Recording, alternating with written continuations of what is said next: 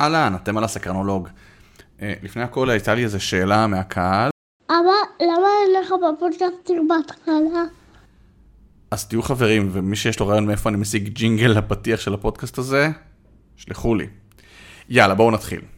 שמעו, אני מת על מטאפורות שהן כאילו מעולם אחד ומתחברות בול לעולם אחר לחלוטין, בטח זה מעולם העסקים, ששם אני, זה המקום שלי. במיוחד אגב, מי שיקשיב לחפירה שלי לפני איזה כמה פרקים על פיזיקה, יעיד שזה נכון. טוב, היום הולכים לדבר על כימיה. חשבתי על המטאפורה הזאת לאיזו סיטואציה עסקית אה, קצת פחות ממה שהייתה לי השבוע. ככה עלה לי הרעיון הזה. בטוח מישהו חשב על זה קודם, אני לא לוקח על זה אה, את הקרדיט. אז פחם עשוי מפחמן. אני מקווה שאני לא מחדש לכם כלום. יש בו גם עוד כל מיני חומרים כזה מזהמים, אבל בגדול פחם עשוי מפחמן. אמ, זה עשוי מכל מיני דברים שמתו פעם, קצת כמו נפט, רק במוצק. אגב, אם אתם כימאים והולכים להציק לי על הסיפור הזה, שלא בדיוק פחמן וזה, אז תדמיינו שאמרתי גרפית, סבבה? אז גרפית. וממה עשוי יהלום? שרוב המאזינים יודעים שזה גם עשוי מפחמן. ההבדל בתכלס בין פחם, שזה לא כזה חומר מגניב, ליהלום, שזה כזה חומר מגניב ויקר, הוא בתכלס רק סידור של אותם אטומי פחמן. שוב, כימאים, לא להרוג אותי, בסדר? זה כזה הכל במטאפורה. בכל מקרה, לפני שאנחנו ניכנס כזה ב deep dive לסיפור הזה, אני רוצה רגע לקחת אתכם אחורה לשנת 1993. Continental Airlines, חברת תעופה אמריקאית, אגב לימים United קונים אותה, היא זוכה במקום הראשון, בתכלס בכל פרמטר של גריעות, בסדר? של כמה חברת תעופה היא גרועה, מאיחורים, דרך שביעות רצון לקוח ועד הרווחיות, באמת חברה פשוט זוועה. הם כבר בשלב הזה, אגב, ב-93 אחרי איזה שני מהלכי uh, פשיטת רגל, בארצות הברית זה כאילו המדינה כזה הצילה אותם, צ'פטר 11. ממש באותה שנה, חברה באיזה מהלך קיצוני כזה, מביאה מנכ"ל חדש מבואינג, בחור בשם גורדון בת'ון, בית'ון, לא יודע, לא טוב בכזה. וגורדון עושה איזה כמה פעולות, ותוך כמה חודשים החברה עוברת להוביל ברוב הפרמטרים, אם לא בכולם, ותוך שנתיים עוברת גם לרווחיות מטורפת מהפסד. ועד שנת 1999 היא נהיית אחת מחברות התעופה הכי רווחיות בארצות הברית. יש איזה רעיון ממש מעניין איתו אגב, בפודקאסט שנקרא um, Wisdom from the Top, ממש ממליץ להקשיב לזה. בפרפרז על מה שהוא אומר בעברית, הוא אומר, שמע, זה בגדול אותם עובדים ובגדול אותם מטוסים. אז אגב, אם אתם שואלים אותי מה ההבדל אם זה אותם עובדים ואותם מטוסים, אז ההבדל זה קל, זה הנהגה אחרת וזה שיטות. בתכלס עם הנהגה גרועה ועם אותם עובדים ואותם משאבים תקבלו חברה שהיא פחם או פח. ועם הנהגה טובה ושיטות נכונות תקבלו יהלום, וזה באמת כזה פשוט. זאת אומרת, זה בתכלס אותו בסיס. אגב, למה חשבתי על זה דווקא עכשיו? אני ממש אחסוך לכם. בכל מקרה, בא לי טיפה כזה למתוח את המטאפורה הזאת עוד טיפה, ולהתייחס לכמה קווים מקבילים בינה לבין עולם העסקים, ואולי אפילו להוציא מזה איזה כמה טיפים מעשיים כאלה. אז דבר ראשון, חומרים מזהמים. ביהלום יש רק פחמן, יהלום מורכב ליטר רק פחמן, אגב כמה שיהלום יותר יקר זה אומר שהוא מכיל פחות חומרים מזהמים, ובפחם יש הרבה מזהמים. אגב, פחם הוא רק בין 94 ל-98 אחוז פחמן. מה זה המזהמים בעולם שלנו של העסקים? אז זה יכול להיות תרבות רעילה שכל מיני מנהלי ביניים מסוימים נגיד יוצרים, בטח אם זה ההנהגה של החברה. זה יכול להיות אחוז קטן מהעובדים שלא מתאים לעבודה שהוא מבצע, ולצערי אין דרך טובה יותר מאשר להיפטר מהמזהמים כמה שיותר מהר, כדי ששאר הארגון ינצח. אז כדי שכל הארגון ינצח צריכים להיפטר מהר מאוד מהחומרים שהם לא רלוונטיים.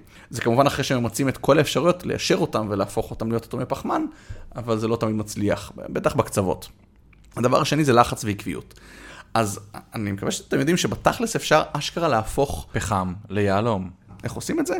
מפעילים אבל המון המון לחץ בטמפרטורה גבוהה ולאורך מספיק זמן, ואז האטומים פשוט מסתדרים בדרך הנכונה ונהיים יהלום. עכשיו זה תהליך מאוד מאוד יקר אנרגטית, אז מבצעים אותו אגב רק לצרכים תעשייתיים, נגיד שאני צריך יהלום כדי לחתוך דברים, אז לרוב עושים יהלומים תעשייתיים בשיטה הזאת. עכשיו, זאת הדרך היחידה להפוך פחם ליהלום. מה זה אומר בעסקים? שלא מספיק לכתוב אסטרטגיה ולתלות אותה לקירות, צריך אשכרה ליישם אותה יום-יום, שוב ושוב, במשך הרבה מאוד זמן, פרקטית, כדי שאולי בסוף יצא יהלום. לא מספיק לכתוב, אני הולך ללחוץ על הפחם הזה כדי שיהפוך ליהלום. צריכים אשכרה ללחוץ עליו הרבה זמן בהשקעת המון המון אנרגיה לאורך זמן. מה שבטוח שאם רק נספר על זה, לא יהיה פה יהלום. עוד מילה רגע על לחץ ועקביות, הפעם מצד הלחץ. אז במצבים שלכולם נוח להיות פחם, קשה ממש להפוך ליהלום, כן? לכן אגב, אני חושב שסטארט-אפים מצליחים להשיג הרבה יותר עם הרבה פחות משאבים, בדיוק בגלל זה. כי ארגונים גדולים ושבעים, קשה להם מאוד לקבל את ההחלטה להפעיל לחץ מאוד חזק. אז במצב שאתם לא סטארט-אפ רעב, ואתם כבר ארגון גדול, ההמלצה שלי אגב, פשוט לייצר הם, סינתטית, הרגשה בריאה של לחץ, כן? לא צריך לעשות את זה לא בריא, לייצר הרגשה של לחץ. השיטה הקלאסית לעשות את זה, אגב, זה פשוט באמצעות יעדים אגרסיביים לכל הארגון שכולם מחוברים אליהם, כן? לא תחרות בהכרח בתוך הארגון, אבל יעדים אגרסיביים לארגון שמגדירים מה מטרת הלחץ שלנו שאנחנו רוצים להגיע אליה. אגב, האופציה האחרונה והכי גרועה ללחץ, היא כשפשוט ממש גרוע, זה קצת כמו בקונטיננטל, כאילו, אם לא מפעילים את הלחץ עכשיו ולא מטפלים בדברים, אז זה פשוט לא נהפוך ליהלום, נהפוך להיות אבק של, של פחם, שזה קצת פחות כיף. ודבר אחרון זה הקשר בין האטומים. אז אמרנו, יהלום זה בעצם סידור אחר של פחמן מאשר פחם, וכולנו יודעים שיהלום זה חומר מאוד חזק, הכי חזק בטבע וכו' וכו', ופחם לא, הוא חומר קל מאוד לריסוק. וההבדל הזה קורה כי יש קשרים מאוד מאוד חזקים ברמת המבנה האטומי של החומר אצל יהלום. אז אנחנו כמנהיגים, המטרה שלנו היא ליצור קשרים כאלה בתוך הארגון, ולא ליצור תרבות לא בריאה. יש איזו דוגמה מושלמת ש- שגורדון הביא באותו ראיון, תקשיבו לה לא בפרפרזה, זה שווה את זה. ובקצרה זה נשמע ככה. לפני שבת'יון הגיע, היה מלא מלא איחורים במוכנות מטוסים להמראה, בסדר? ו- ובשלב הזה כבר היה, חסכו על הכל.